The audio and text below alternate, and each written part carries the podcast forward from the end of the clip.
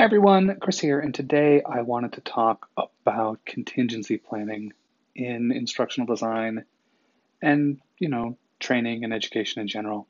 I remember um, one of my first real presentations that I had to do, the um, projector didn't work. The PowerPoint just wasn't there. Um, and so I had to essentially recreate the slides on the blackboard on the fly. So obviously the first part of being prepared is just that, being prepared and knowing your material. Um, but there are some things that instructional designers can do and um, instructors can do to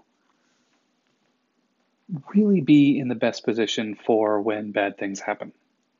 Um, one of the things that I always did ever since that experience was I carried my own projector in the trunk of my car um, for years. Actually, I still have the same projector. It's in my closet.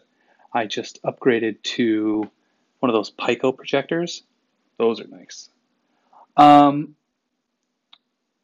so having a duplicate of technology, double checking technology, being able to get into a room early, and really verify that the room has what you need. But also having that contingency plan for when it doesn't.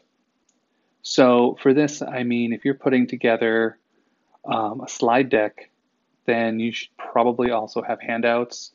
Um, and in a pinch, you should probably also have whiteboard markers. And I have fondness for chalkboards, so probably toss in some chalk as well, because you never know if the room you're in is only going to have one option.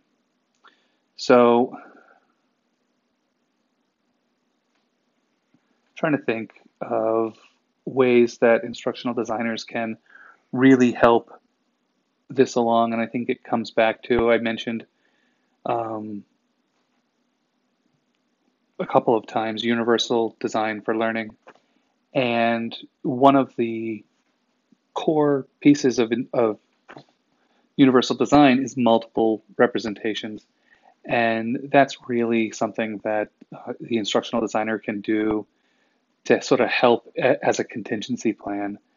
If the room is too loud for audio, then having something written is great. And so you really having those options.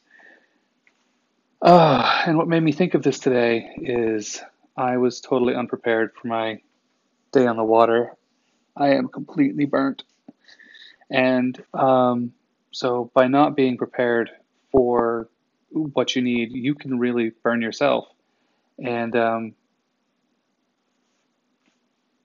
the last piece of advice is to have these protection kits, the, the extra technology, the things you can use for not using technology I always have that stuff in my car because I drove my car everywhere.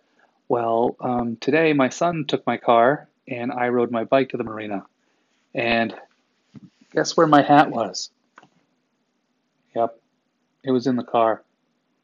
So it's important to not only have the contingency tools available, but to have them accessible. So, yeah my hat across town did not help. Anyway, I want to remember to keep my hat with me next time I go sailing. Alrighty, I'll talk with you later.